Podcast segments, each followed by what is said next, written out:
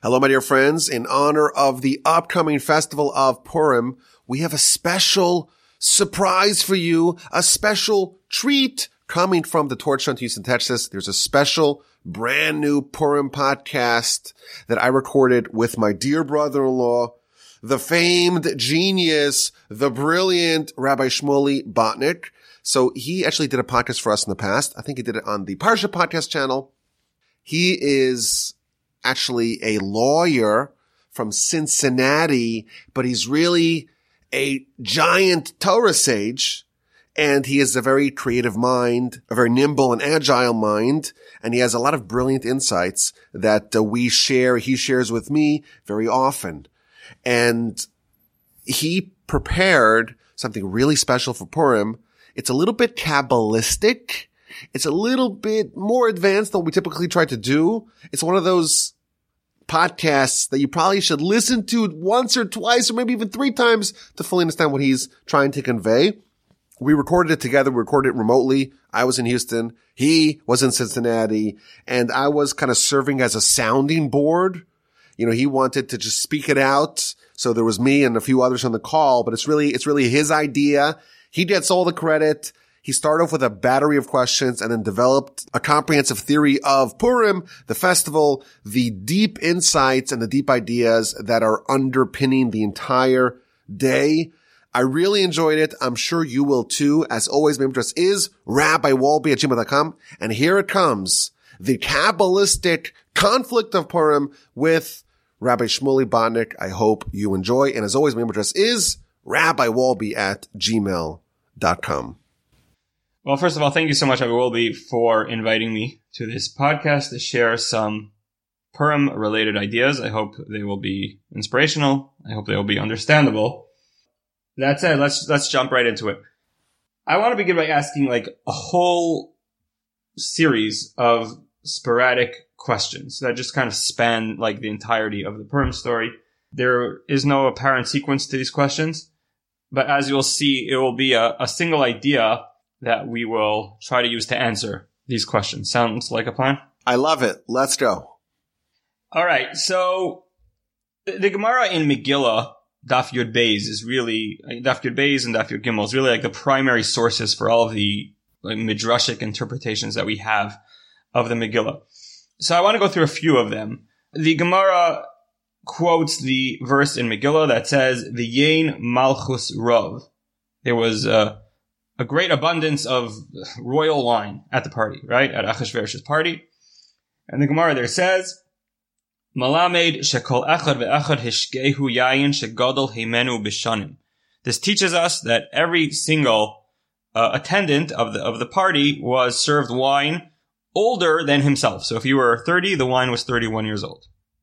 50, the wine was 51 years old. So my question is like, what is that all about? What was the significance of that? Was that just some sort of like presentation kind of thing, or was it, were there some sort of like spiritual significance there? I love it. That's question number one. That will be question number one. Question number two, also related to the, the drinking thing. The verse in Megillah tells us, V'hashtia kadas ein ones. That the drinking was kadas. How do you interpret the word kadas, Rabbi Wolbe? It was I mean, legal, I guess the word dat, dati, right, means in, in line with the law. But in, in this context, it means more like it was, um, by, by their own volition. It was right? consensual. it was consensual. That's what we're looking for. Consensual. Ain ones, it was not forced upon them. So it seems like they were very intent on making sure that this wine was not forced upon them. And I want to know why. I mean, kings force their subjects to do things, right? What, what would be the problem with forcing them to drink wine? Why did it have to be consensual. Okay. Next question.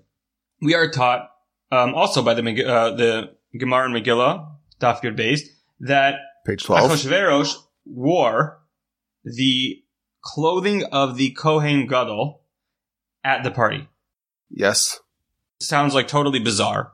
You know, ostensibly you might say he was just kind of like mocking the Jews or, or trying to signify that he has you know, somewhat conquered the Jewish people or supplanted um, the Kohen Gadol. But I want to try to see and explore if there's something a little deeper there. Why in the world was Achashverosh wearing the clothing of the Kohen Gadol? So we have we have this party. It's an unusual party. Everyone's being given wine, but it's all optional. But the wine's got to be older than you, and the king is wearing the the garments. The high priest. What's going on with this party? What's the significance? Three questions. Let's go. Question four. Let's keep rolling. We are taught that uh, on on the seventh day of the party. So uh, I think the Gemara explains that this was actually Shabbos, and the Jewish people weren't at the time participating at the party. But there was this like drunken conversation going on at Achashverosh's party with a very degrading con- kind of uh, conversation going on where they were discussing which women are the prettiest, right? Some were saying it's the the Medi, some were saying it's the Parsi, right? W- what nationalities are those? And Media and, and Persia, these are different countries, and everyone's touting the, the beauty of the women of their particular place. Is that right? Right, that's what's going on. And then Achashverosh interjects and he says, well, my wife, right, Vashti, she's neither of those two. She's a Kasdi, Castian, I guess. Then he says, Ritzonchem lirovsa, do you want to see her? And they say, yes, we do want to see her. Uvolvad aruma, provided that she is undressed. She has to come completely undressed. And then the Gemara goes on to tell us that they invited her. She refused to come, but she, uh, she got tsaras, right? She was struck with leprosy. So again, ostensibly, I think it's easy to kind of just understand this Gemara as just being a bunch of very vulgar people who are drunk in their cups and having a very uh, vulgar kind of conversation. But you have to understand that if the Torah is telling you this, there's there's got to be something spiritual here. There's got to be a message here that that has some sort of relevance. And I also want to understand why she got tsaras. I mean, we know leprosy is is kind of a punishment usually for lashon hara, right? We don't even really see that Vashti did anything wrong at this moment. She was a very wicked woman, but like right now, when she was being invited to this party, we don't find that she did any particular avera, certainly to deserve leprosy. And I don't even know, I mean, Rabbi but you wouldn't know this, but do non-Jews get leprosy as a punishment? I thought that's kind of like a. I think there are some examples uh, of it, like Naaman, etc. But again, I'm totally uh, ad-libbing over here, improvising over here, but I, I believe the Ramban says in the book of Leviticus that leprosy as a spiritual ailment is only when the Jewish people are in a very high level. So you're saying in general, leprosy as a, as a physical manifestation of a spiritual blemish is something that you only get if you're very spiritually sensitive. So you wouldn't expect someone like Vashti to have a manifestation of this kind of ailment that really only strikes at people when they're on a very high level. Right. Okay. Very well said. So why would Vashti get tsaras at this particular juncture in time. Okay, so that's kind of all the questions I have on the party, but but moving along on other aspects of of the Purim story or the Gemaras in Megillah that discuss the Purim story. Uh, there's an interesting Gemara on on um, Daf Yud Daled in Megillah, which page 14, which makes a kal v'chomer. They derive that there is some sort of obligation to commemorate the story of Purim and the way they figure that out is by means of a kal v'chomer from Pesach. They say as follows. The story of Pesach was a, a, a redemption. It was a, it was a miraculous transition from servitude, from bondage to freedom. Okay. It's a story that commemorates the exodus from slavery uh, to, to, becoming a free people. And the story of the Megillah, the story of Purim, is a transition from death to life. And so since from death to life is um, a lot more much greater salvation. It's a, it's a, it's a much greater salvation. it, it is certainly more deserving of commemoration. That's what the Gemara says. Pesach, it was a salvation, but we were alive either case. We are either a slave or not a slave. We're free people, but regardless, we're alive.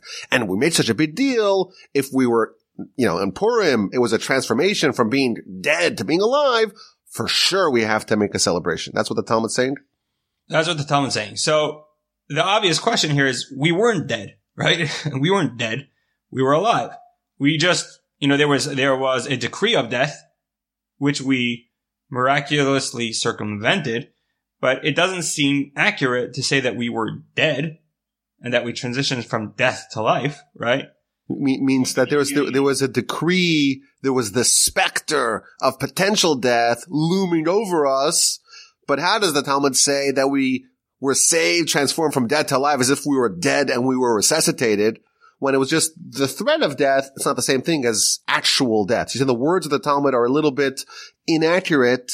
If the Talmud says we were dead and now we're alive, well, that then didn't really happen. We were almost dead. There was a threat. There was a decree. There was the potential. There were the grounds for us to be dead, but we didn't actually, we weren't actually dead. And therefore the transformation was not from being dead to being alive. And therefore the analogy of the Talmud is not 100% precise.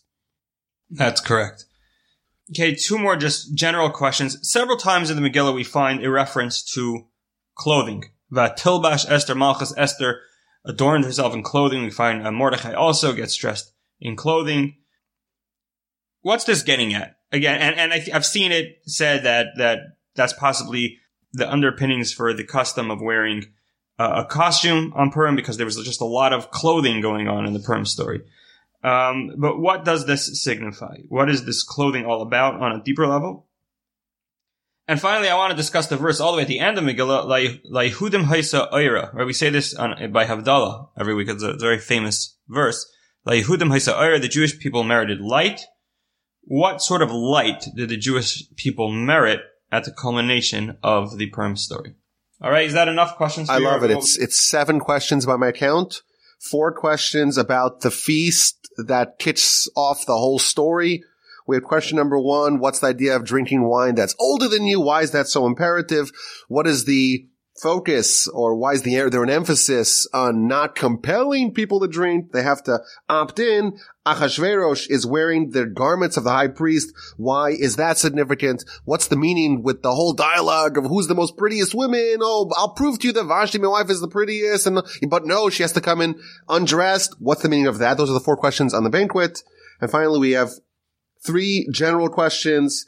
A, the idea of the transformation from, from being dead to being alive. It seems to be somewhat inaccurate. The emphasis on clothing. And finally, the Jewish people merited light. Seven questions. Do we have an answer, Rabbi Botnick? If you do, let's go. I will try my best. So let's begin with a quote from the Chassam Sofer in Parshas Tazria. So Parshas Tazria is one of really the two parshios that discusses leprosy. So we're, we're going to kind of uh, focus in on the leprosy uh, component to the seven questions. Uh, we'll start with that. And what we know about um, leprosy, just a very, very basic synopsis of the procedure, is if someone is if someone is struck with leprosy or he suspects he or she suspects that they are now uh, um, a Metzora, right? They're now a leper. They have to appro- approach a Kohen, and it is up to the Kohen. It's very interesting. We don't have too many things like this. It's kind of up to the Kohen's discretion to decide whether or not to declare this as an actual sign of leprosy or not. Is this a sign of impure leprosy, or is this a sign of pure, you know, just some sort of physical ailment? So the Chassam Sofer teaches us a very deep and very esoteric uh, concept as to why the Kohen in, in particular is the one who can uh, prescribe whether or not you're a leper. Oh, and I, I, think most importantly is the part that even if he tells you that you are, that someone is a leper, after seven days or after 14 days, it is up to the Kohen to say, okay, you're good now. You're pure. You're tahor. So it's like the Kohen calls the shots, which is a very uncommon idea, right? Like, you, will never find a parallel like that. Like it's not up to the rabbi to decide whether or not something's kosher, right? He has to follow a certain, a, a certain, a, a, certain body of law and he can, he can rule based on that, but it's not his call, right? Here it's the Kohen actually calling the shot.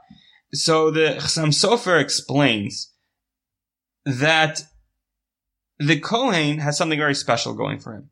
The Kohen wears these garments. He wears these bigdei kahuna.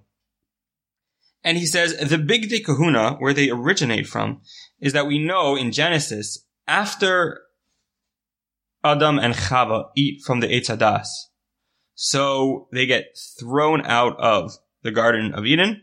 And then it says Hashem gave them kasnos or. He gave them garments made out of skin. The word or with an ayin is, is, um, means skin. So he says, the Chassam Sofer, that the Bigdei Kahuna, the priestly garments, are some somehow reflect or correspond to these, you know, heavenly garments that that God gave Adam and Chava. And he says the power of these garments is to transform or with an ayin into or with an aleph, which means or with an ayin means skin, or with an aleph means light.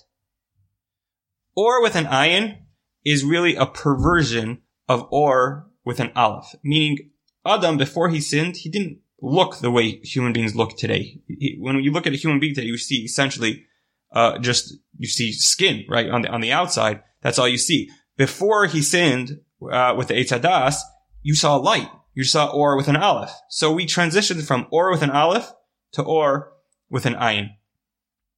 And the idea of the garments of the Kohen is to try and backpedal that, to try and bring a little bit more light, a little bit more or with an aleph into, into the, or with an ayin. Let, let me see if I understand this. Adam before his sin is on a very lofty level, very spiritual, full of resplendent light. He does the sin and now he's downgraded and he has to be clothed with leather or skin garments. And the word for light and the word for leather or skin, it sounds the same. It's both in Hebrew, that is, of course. It's both the word or, but they're spelled differently. If you put an aleph at the beginning of that word, it means light. If you put an ayin at the beginning of that word, again, those sound the same in the Hebrew alphabet, but they're spelled differently. But if you put the ayin, it spells or with an ayin, which means leather or skin. So that's the downgrade of Adam. And now we have the garments of the high priest. It's also a garment, but the objective of that garment is to restore the original garments of light, to take the if I'm saying this correctly, I don't know, but to take the downgrade to reverse it and to once again bring back the R, the light with the aleph to restore the garments of light. Is that right?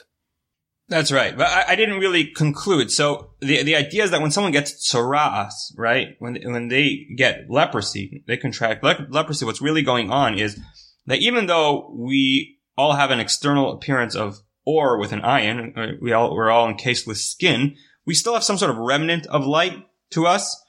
I once heard that that's the reason why animals are scared of human beings. They, they sense this kind of spiritual uh, halo that surrounds us. But when someone gets tsaras, even that starts to fade. I mean, even, even that remnants of light starts to fade. And so that's why you need to go to the Kohen, who kind of has this, he's endowed with this power to bring the light back, to bring the or with an aleph back onto the or with an ayin. So what tsaras is, is a further diminishment of the original light.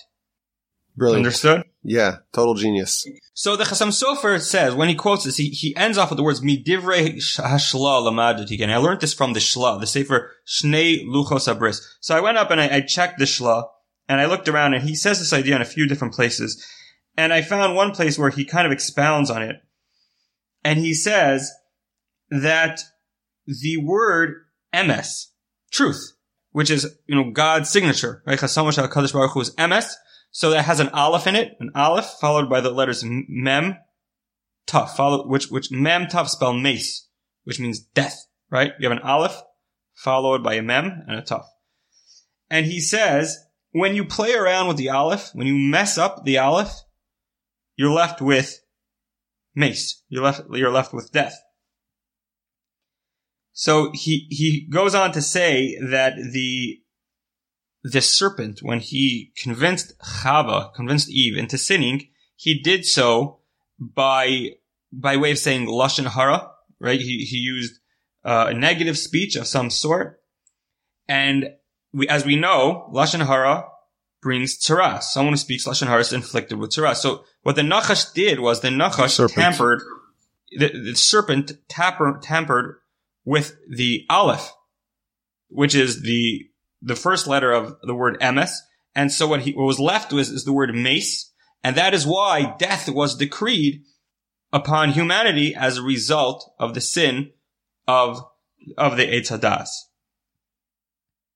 So you hear that's like an additional idea to what we're already saying. So playing around with this aleph, when you say lashon hara or you do something that brings tsaras, what you're really doing is you're bringing death into the world because you're removing the aleph from the word emes and you're left with meis. So again, this is a reinforcement of the same idea that, that Aleph is, is this vitality, it's this light, it's this life. And then when Adam sinned, it was the equivalent, it was, it was the result of Lashon Hara, which is bringing in death, which is also the diminishment of the light and the tampering with the special skin that we have. And that results in, in death, both of the individual and, uh, of so to speak, collective humanity. And the Kohen can undo it both with the garments and with the oversight and the diagnosis and the, I guess, the treatment of the tzaras to restore the Aleph and thus to take, a, take away the death and make a truth. That's right. But now what I want to, I, I want to get into is, I want to try to understand this kind of on, on a little bit more of a practical level. What is this Aleph? And what is this ayin? And what does this transition and this downgrade really mean? Right? Right now it just sounds like very, very lofty. You have this aleph, which means something. We're not really sure what it is. Somehow it turns into an ayin. I want to try to interpret it a little bit, uh, in, in a way that's, that's kind of more understandable.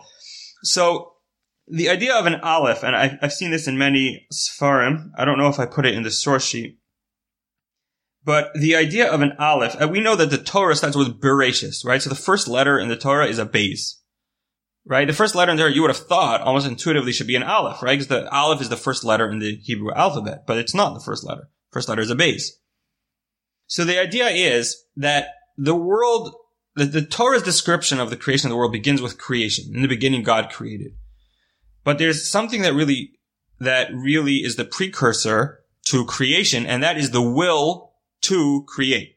Before God created the world, God wanted to create the world. That desire, that inner, what's called ratzon in Hebrew, that inner desire to create the world is symbolized by the letter aleph. Okay. And in Kabbalistic terms, we call that the keser. It's the crown. So the, the sefiros, which is a very, uh, which is a very, um, Kabbalistic framework of, of the God's method of creating the world and God's method of, of running the world. It starts with something called chachma, which is wisdom. God used wisdom to create the world. But before the wisdom came that inner will to create the world, which is called the Kesser. It's the crown on top. It's the crown above everything else. And that's the letter aleph. And, and that like precedes the Torah. Is that what we're saying? It, it, uh, in a way precedes the Torah. I mean, it precedes the Torah in the sense that we don't see it in the Torah. We don't see it explicitly It's kind of like an undercurrent throughout the entire Torah is God's will to issue whatever it is that he's saying. Uh, beneath that is his will to do that, right? God, God says do something. Well, there's, there's a will for him to tell you to do that, right? So the, the ratzon is kind of like the, the soul. Is it like the why? If, if Bereshis, creation, that's what God did. The aleph, so to speak, is why God did it. Is the why. Exactly. Okay. Yes. It's, it's the, it's it's kind of the the soul within everything that we perceive. So the the aleph, in a word, is is entirely internal. It's something that we cannot see, but it has to exist. Okay. We find in in various zohars this idea that there was an or that predated the world. You know, even though it says God created the or, it says vayahi or, and that's a few verses after the beginning of the creation, the Zohar tells us that this light really predated the creation of the world, and that what God was doing was he was just revealing it. It wasn't revealed until day one, but it really existed before day one. And again, I think that's the or with an aleph. That's that aleph that predates the creation of the world. So the idea here is that Aleph represents an inner ratzon, an inner will. Okay? When you tamper with the Aleph, what you're trying to do is you're trying to tamper with the inner will. And what happens then is it turns into an ayin. An ayin means eye. right? The word ayin in Hebrew means eye. The eye cannot perceive the internal, right? It's impossible. If there's a, a box and something in the box, you cannot see what's inside the box. You only see the outside layer. So when something transitions or downgrades from an aleph to an ayin, what that really means is there was a downgrade from something being internal to becoming external. That's how I want to understand this idea.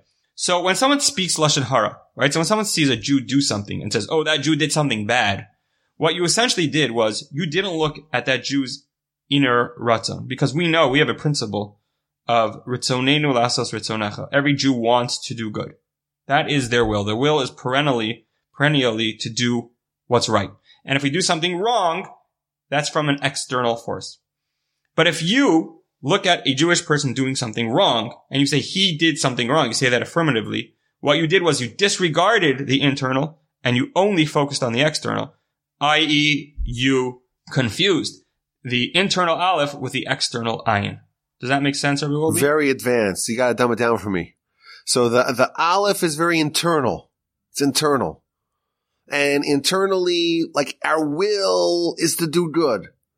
And if I, if I ascribe to someone else bad things and I look at them just like the, the, the letter ayin and the word to describe the letter ayin is ayin, which means an eye. You can only see what's outside of you. You can only see the external. So by, by me judging someone negatively, I am utilizing the ayin and I'm ignoring the aleph. And that is where things go awry because I'm ignoring the aleph and I'm inviting all these terrible things to happen, all this death and destruction and tsaras, etc. That's right. I think you did a pretty good job there. Well, I'm, I'm pretending. so what happened was we are taught. So the serpent in the Gan Eden, he said lashon hara. He spoke um, words that were that were evil, and and Adam and Eve fell for it in a sense, and thereby they their light was diminished. The or with an aleph was significantly compromised, and they became human beings as we know them. You know, which are essentially, well, at least from an outside appearance, we are clothed in skin, in or with an ayin, right? We lost that or with an aleph. We're no longer those incandescent beings that we once were, and we're now people of, of flesh and blood, right? People of, of skin with an eye. The idea of clothing, at least in its most philosophical sense, is to try and reverse this. It's to try and cover over the external, and it's counterintuitive. We think of clothing as external. That's not true. Clothing is there to clothe the external and refocus on the internal. That's the idea. And the Bigdei Kohen Gadol, I think the idea of it is it's very, very, it's, it's, it's described with a lot of, of very particular detail in Parshas Tetzaveh. I think what's going on there is God saying, everything I'm telling you to do is this is what is what's going to reflect and what's going to bring out the internal you. It's going to bring out the aleph that's inside of you and move away from the ayin that currently encases you. So you say you said something a little counterintuitive. We think of clothing as being external because you wear it externally. You don't wear clothing internally, even if you have braces, right? It's all external. But you're saying it's actually no, it's the opposite. It's creating a new external so that you can transform yourself. You can redirect yourself to being more internal. Is that right? Yes, I think that's like, right. like the animals, animals don't have clothing. Why? Because they don't have this aspiration to have something internal. They're just external. And therefore they don't need clothing. We are adding clothing, so that will be our external, but ourselves will be the internal, like you said, where we want to swap away the ayin and get the aleph. Precisely. And now this was all a result of the evil doings of the serpent. Now we know there is a lot of overlap or, or a lot of association between Haman, the villain of the Purim story, and the serpent. Right? The Gemara in Chulin on page 139 says, how do, we, where's Haman hinted to in the Torah? Right? Not in the Megillah, in the actual five books of Moses. And the Gemara finds its source in the word Hamin ha'etz. So this is when God is speaking to Adam and saying, did you eat from the Eitz Hadas? And the way it's uh, the the way that's written in the Torah is the word hamin. Did you eat from? Right? Hamin is did you from? I guess right. Hamin ha'etz. But the word hamin, if you if you pronounce it differently, is haman. Right? So that's the kind of where Haman is sourced. And all of the more Kabbalistic, more philosophical commentators explain that it's not just that that's where he's being hinted to, but that's kind of the source of his soul. The source of his evil soul is in the sin of the Eitz Hadas. He's directly associated with the serpent and all of the evil that the serpent brought into this world. That said, kind of what he was trying to do was exactly what the serpent was trying to do. The serpent was trying to remove the aleph, remove the or from our lives, turn us into, into beings of mere flesh and blood, lose our internal aleph, become external people. And that is what Haman was trying to do as well, because Haman and the serpent are, are really one and the same. Can I just ask a, a dumb question? Forgive me. The Torah, we got it at Sinai maybe a thousand years before Haman and the whole Purim story. So what are you, what are you telling me that Haman appears in the Torah? Just simplify it for me. Well, what does that mean? Well, the, the idea is that even though human beings are born at certain points of time and, and we're bound to time and place, our souls are not, right? So there's, let's say, this idea that all of us, you and I and everyone listening to this, uh, were at Mount Sinai what, what does that mean? I wasn't. I was born in 1991. Now the answer is I was born in 1991 in a human form, but my soul existed forever. I mean, from, from, I don't even know when souls came into existence, but it's been before 1991, right? So Haman's spiritual existence was around for a very long time. Hmm. And it came in probably around the same time as the serpents because they are bound together by the same evil source. I would have given a different answer. I would have, I would have said, well, the Torah is prophesying about what's happening in the future. The Almighty knows the future, and therefore He put a little hint that you'll discover later on. We put a little hint in the Torah in the whole story of the serpent. He put a little hint, a little wink, wink. Hamina. There's going to be someone named Haman, and his roots, so to speak, or his spiritual roots are found here. But I like your answer better, so we'll stick with your answer. All right. Okay. All right. I think this is enough to kind of circle back and try to answer up all of the seven questions. And, and you'll see how that's going to work. Well, before, before I do that, I, I just want to say, so the, the, Gemara actually says, the Talmud tells us that there was no one who knew how to speak Lashon Hara. Like the other Lishnabisha. No one knew how to speak Lashon Hara like Haman did. He was the world's greatest expert at Lashon Hara. And what I think that means is not just, you know, we think of Lashon Hara kind of as like just gossip you know, you meet someone on, on the street and you say, did you hear what so and so did? it's a lot more than that. If you read the, the works of the Chofetz Chaim, right, who obviously was, he was the world's expert in not speaking Lashon Hara, he, he speaks at length uh, at the beginning of his works about how the, the Satan, the, the Satan in, in heaven, all day long, what he's really trying to do is he is trying to point to the flaws of the Jewish people and basically take the role of of a prosecutor and make the argument that the Jewish people should should be annihilated or they should be severely punished. That's what the the Satan does all day, every day. And the Chofetz Chaim says that when some, you say something bad about a Jew, you are giving energy to the Satan. You're like taking sides with the prose- with the prosecution. And you're giving him vitality, which is a very dangerous thing to do. Essentially, you're, you're hurting no one more than you're hurting yourself. And what Haman was trying to do was exactly that. And, and there's a lot of uh, very deep ideas I saw. The, the, we know that Haman wanted the Jewish people to bow down to him, right? It sounds very just like egotistical, right?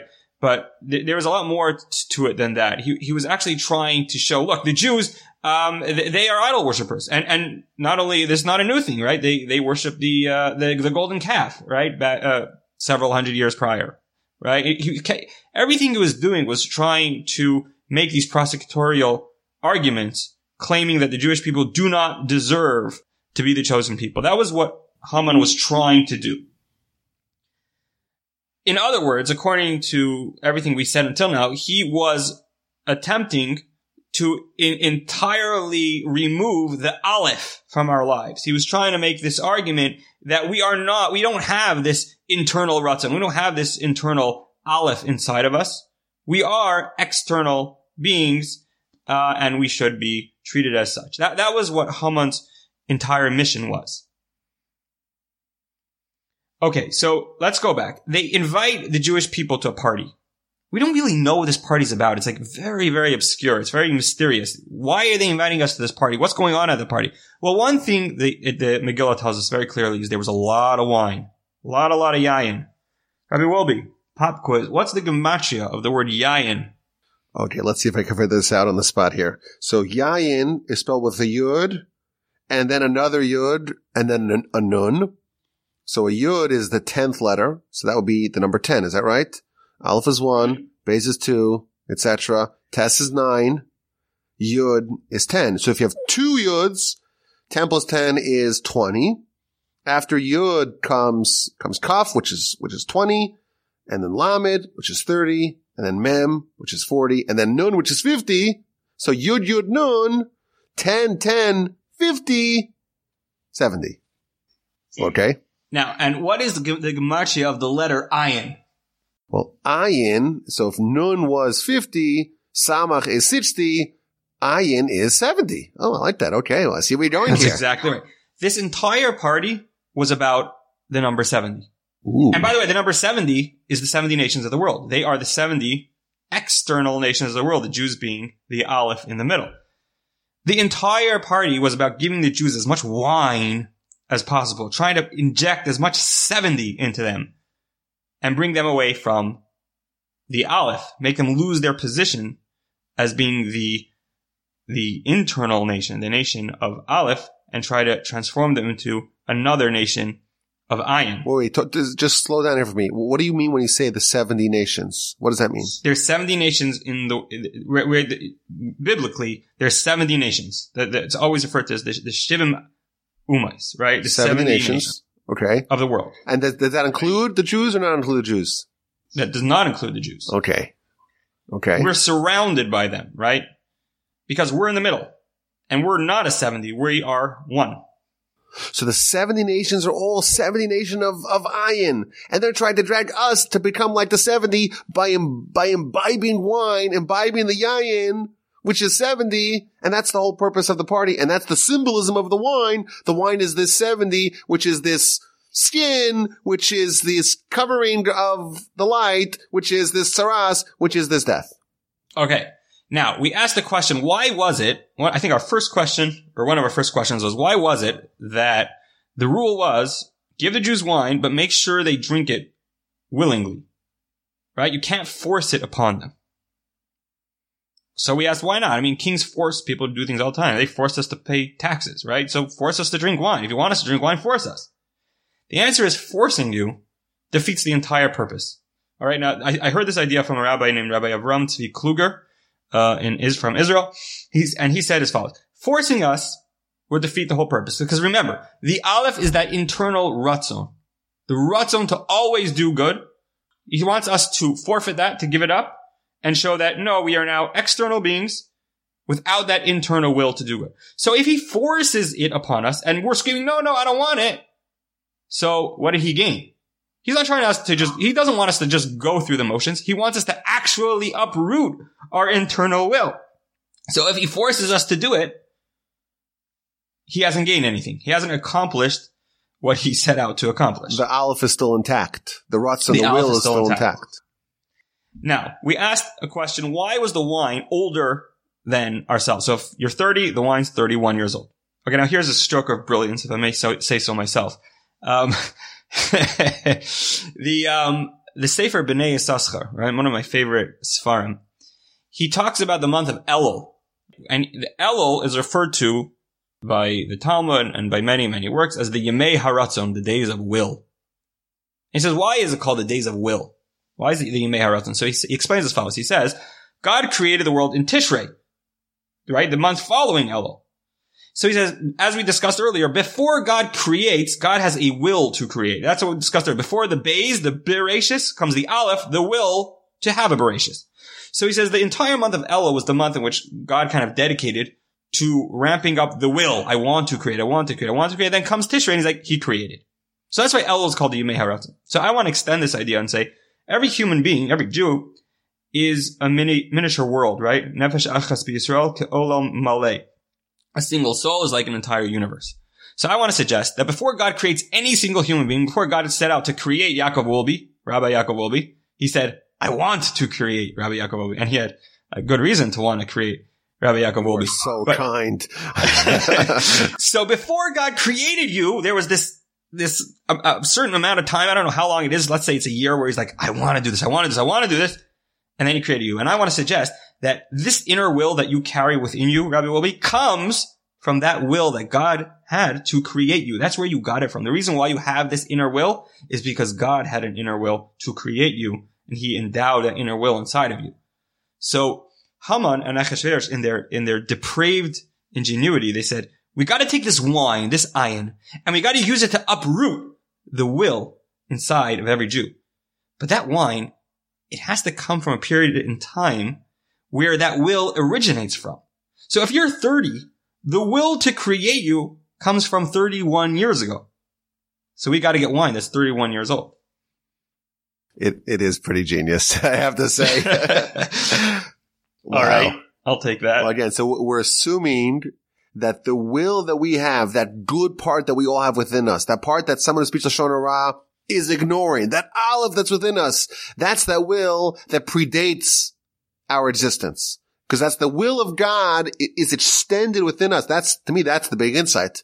That the will of God to create a person or a thing or an entity, that itself is the same will that the person, so to speak, adopts so to speak, or is extended into the person, and therefore everyone's will to do good, to be righteous, to be holy, to be special, predates their existence, and if that's what they're targeting, if that's what they're, you know, so devilishly targeting, they have to get the wine, which is the yayin, which is the 70, which is the ayin, which is the or with an ayin. It's got to precede that to attack the ratzon, the aleph, at the time where, so to speak, it originates.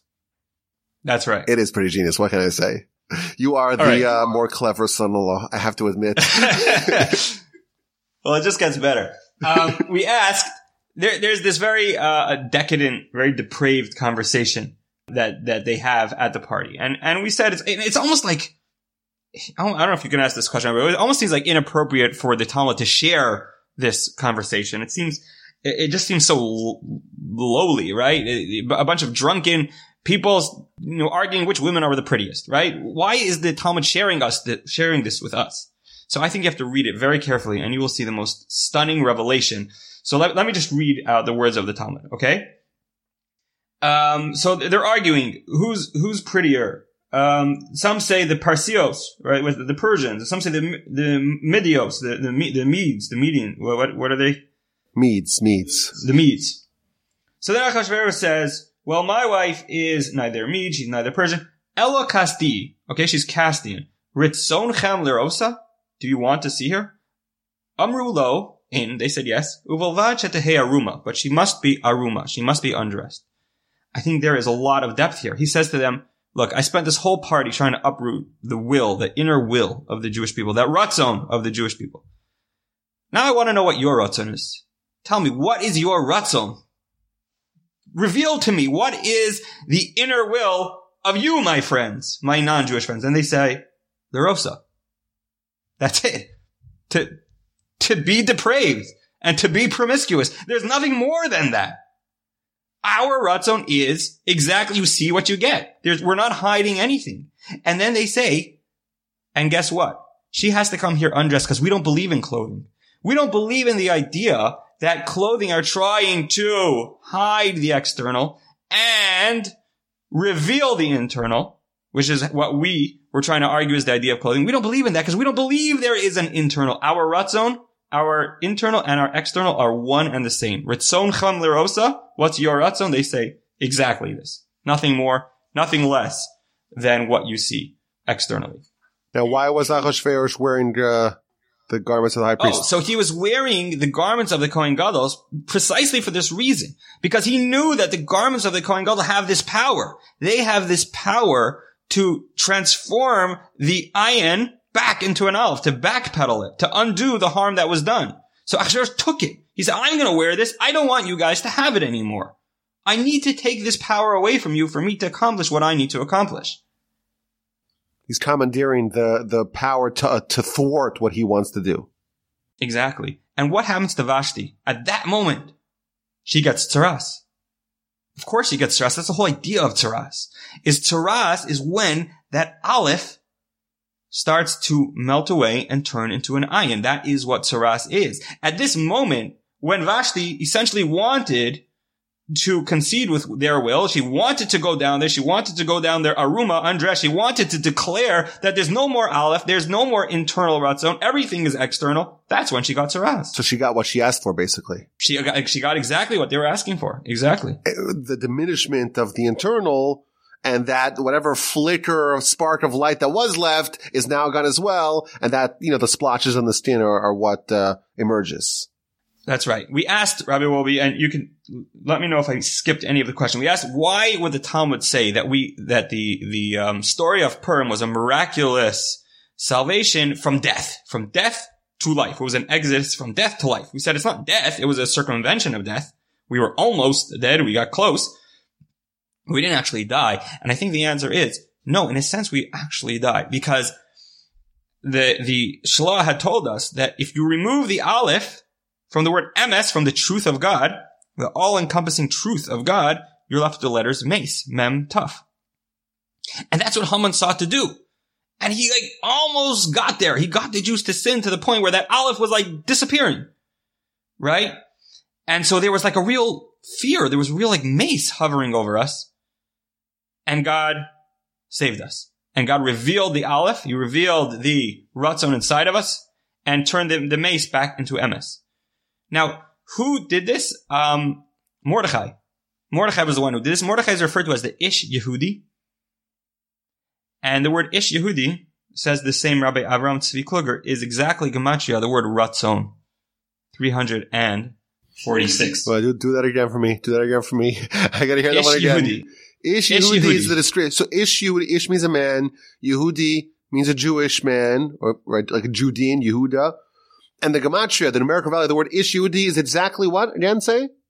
Ratzon, the will. So he represented like the the super Aleph who's fighting against this whole effort. Yeah, and the verse even says it explicitly. It says it explicitly all the way at the end. The last verse of Megillah, it says, uh, I forget exactly, it says, Ratzoi l'chol echav, right? Which I think uh, the simple understanding is he's, um, like kind of like beloved by all his, his bre- brethren. But here it means Ratzoi l'chol echav. He brings out the Ratzon of all of the Jewish people. Um, we asked why there's so much clothing going on in the Purim story, right? Vatilbash Esther Malchus, and he's wearing clothing, she's wearing clothing. And I think again, that's this idea, because clothing is what covers over the external and allows us to bring out the internal. And that's the whole idea of Purim. And that's why it says, La Yehudim Haisa Oira, right? And the Jews merited light. We asked, what light did they merit? They, we merited our own light. We merited back that light that we had lost essentially, um, in the Garden of Eden um, when the or with an aleph got downgraded into or with an ayin, we started getting it back on Purim, and that's why he says La Yehudim Haisa Oira, and the and the Jews got light, they merited light, because that's what happened. That's what Purim is all about. Okay. Are we done or can I ask a question? I, I can can I just say one more thing? Also, kind of a stroke of brilliance. Go ahead. So Mordechai is called Mordechai ben Yair. Be, no, sorry, Mordechai. How- How's it go? Mordechai ben Yair. Ben Shimi, Ben Kish. Ben Shimi, Ben Kish. Okay, so I, I want to suggest, and this is a little wild, that each one of these names, Yair, Shimi, and Kish, all kind of symbolize the same idea. Now, let me, let me tell you why. Mordechai ben Yair, that makes a lot of sense. Yair means Light. to light. To light, to bring light. And that's what he did. He brought out this light. Like, who am I say, you brought this.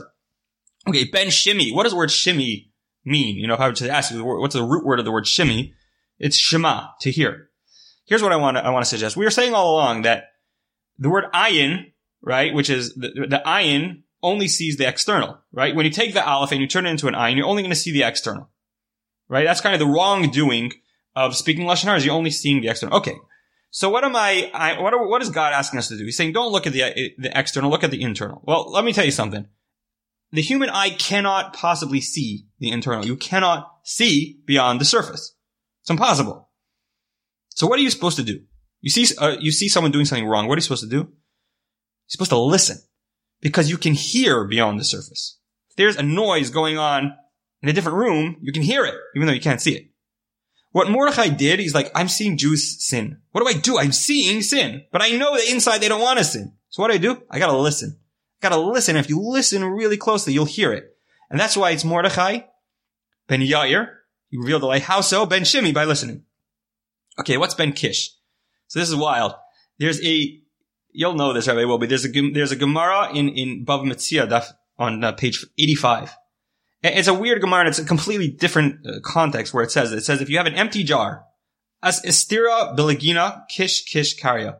If you have an empty jar, but there's one coin, and you rattle it, it makes the sound kish kish. I have no explanation for what the Gemara means on a simple level. But I want to say is like this. Mordechai sees a Jew and he looks really empty. The Jew looks like he's completely empty of mitzvos. He's like, I'm going to find it. He picks him up and he rattles him and he says, I hear kish, kish. I hear it. I hear that inner will to do good. So he's Mordechai, Ben Yair, Ben Shimi, Ben Kish, because he brings out the kish inside of all of us. Wow. Absolute genius. Okay. So let me throw out something here. And this is so, this is a layup for you. This is a layup for you. I don't know if they have that in Canada. It's like when you slap the puck and it's just a tap in. Rabbi Botnick is Canadian. So the Talmud says that Purim was a second Sinai.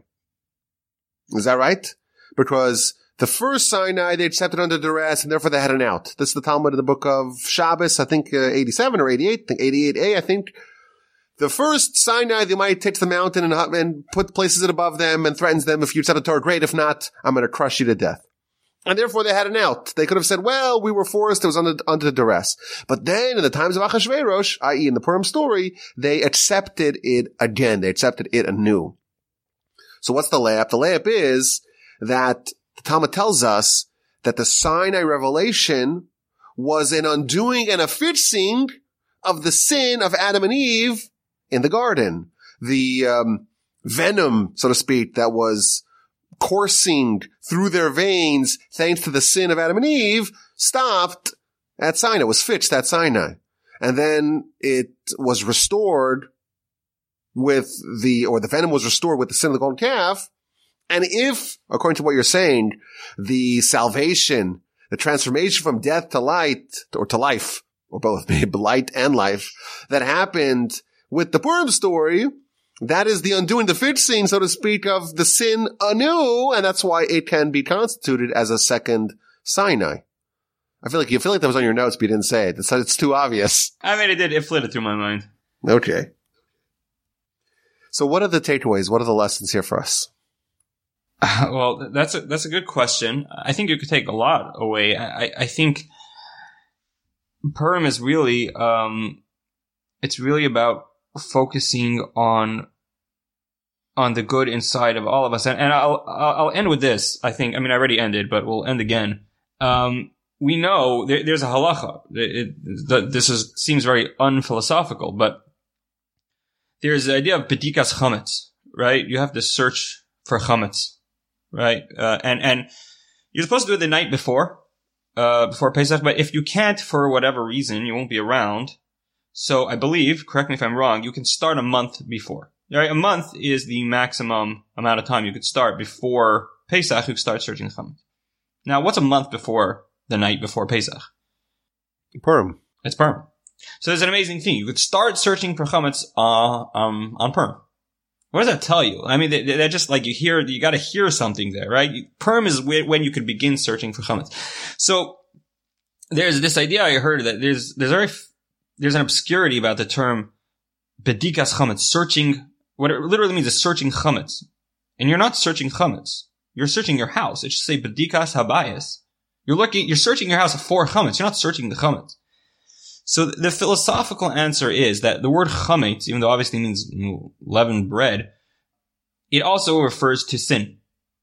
It refers to, to, to just kind of the, the negativity that we've, we racked up over the, over the year. And our job is to eradicate it and burn it, you know, before Pesach. But it's more than that. It's not just to eradicate. It's to, to search it and to find the inner positivity within it there again, there's always that ratzon within when even when you someone does the, the worst of error, there's always that little voice inside of screaming, "I want to do what's right. I want to do what's right." And it's when you focus on that where you can start really doing tshuva. It's because, because tshuva, as, as Rav Kook explains, really about returning to who you really are. So instead of like hitting on yourself for doing what's wrong, you say, what did I really, really want to do? How did I really feel about myself when I did that? And when you're cognizant of that, you, it, it's a, it's a very powerful experience, a very powerful revelation that the things you thought you wanted to do, you actually never wanted to do. And, and you start realizing where your heart really was all along. And that process begins on Purim, right? One month before Pesach is when you start doing Bedikas Chametz, when you start searching the Chametz. So I think that's, that's important on a personal level and it's important, on a national level that that should be your attitude when you see Jews and you, and you see someone doing something that looks ostensibly wrong. Don't write them off that, that quickly. Remember, there's always that aleph lying beneath the, beneath the ayin. Could that maybe explain why we try to justify or find positivity even in Haman? You got to drink till we're so drunk, such a stupor that even Haman could we could find something redeeming about him. That's a very interesting point. Maybe. I mean, I never thought that there's an obligation to do that for a non-Jew. Um, I don't think there's an obligation, but it could be the, the idea, the idea that, that, that God's, that God's will at least, you know, is, is, is permeates the entire universe. And there really is no way to escape that. Uh, and you could somehow find that even within some evil like Haman. Yeah, I, I, that's a very good point, Rabbi Wolbe. Well, the really Talmud, Talmud does say, if I'm not mistaken, that the descendants of Haman studied Torah with some of the greatest sages of our time, of, of all time. So maybe we do have this historical finding, some sort of positive kernel in Haman that eventually was developed into the great students that were his descendants. But let me ask you a different question. Why do we drink the wine on Purim. Oh, excellent. I'm so happy you asked that because I forgot to say it. So here's another amazing Gematria, and it's not mine. It's from Rabbi Moshe Wolfson. Okay. One of the greatest, one of the greatest tzaddikim alive today. There's a concept, it's a Kabbalistic concept, but it's found in the Talmud as well, called the Yayin HaMishomer. The hidden wine, the, the, the, the guarded wine, right? Rabbi Wolbe, off the top of your head, do you know any Talmudic references to the Yayin HaMishomer? Don't, don't, don't, don't, don't do that to me. Uh, I, I think isn't it with Lot and his daughters that don't they? they oh, Yain Amashumar? Yeah, I think so. I, I, I, don't know. Anyways, get ready for this Gematria. Yain Amashar, the hidden wine, the, the guarded wine. So Yain we know is 70, exact, right? Yeah, Yain is 70, right? Is 70 is exactly Gematria, is exactly Gematria Esther. Ooh. So he said, uh, so the, the idea basically is that it's kind of hard to quantify this, but you're right. The, the 70 is, is evil, but there's a way to to bring it in and incorporate it into the into the aleph. Meaning the idea here is not to completely disregard the external. It's to to kind of enmesh to to to let the internal overpower the external, to bring it in, to to bring the external inside. Do, do you understand? I, I don't know if I'm being clear. So yayin, which is ayin, which is external, can still be mishomer. It can still be guarded in a way that it remains kosher and it remains protected and it remains insular. I was too busy doing the math. Fifty one. I checked it. No, no. You, okay. If I say something in Rabbi Wolfson, you don't have to second guess. he, yeah, he's he's been tried and true. So we're saying. So let, let me just can you repeat this again one more time? What what the idea is? So there's a certain kind of wine that's not the uh, the the the, the ayin, the seventy, the problematic wine. It's a different kind of wine, the preserved wine, and that is the wine. Just could you finish that sentence for me? It, it, it's where you take the external and you use it to to reinforce and to to assist and to become a part of the internal you, as opposed to allowing them to be two opposing entities. I, I mean, think of it even halachically, right? So if if, if a non-Jew touches or, or pours wine, right? That isn't mevushal. It's not cooked, so you're not allowed to drink it because it's been influenced, right? It's a very dangerous stuff, wine. It's very, it's very susceptible to influence. But if, if a non-Jew hasn't touched it throughout the entire process or hasn't poured it, hasn't moved it, it's 100% kosher. And not only that, you use it for, for kiddush, right? We use it for the most, the holiest moments of, of, of the week or of the year, right?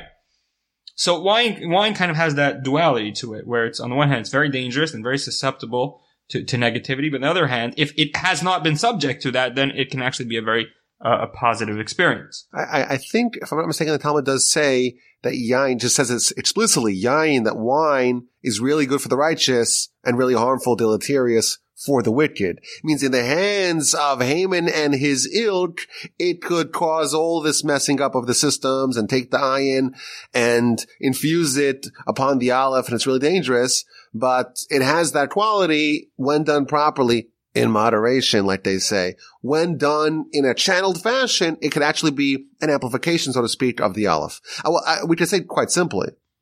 Uh, they, again, I'm totally speculating here, and none of my spitballing here is anywhere near the genius that you're unfolding here. But the Talmud does say that the Yetzer Hara, evil inclination, is bad. It's terrible. It's trying to get you to sin. But if channeled properly, channeled correctly, the money says it's Tov me'od. It's, it's even better than the Yetzer Tov. It's even better than the good inclination. So it's something which is bad and harmful and dangerous, but done properly, if it's guarded, Meshumer, done properly, it can actually be a great amplification of the good and not bad at all. And that's right. to, that, that's the, you know, the thread we're trying to yeah, get. I mean, you're, we're, I'm thinking of this as we go along as well. So that's very good. Awesome. This was absolutely incredible and wonderful and spectacular. I'm going to have to come back for Pesach because we got to hear more about this.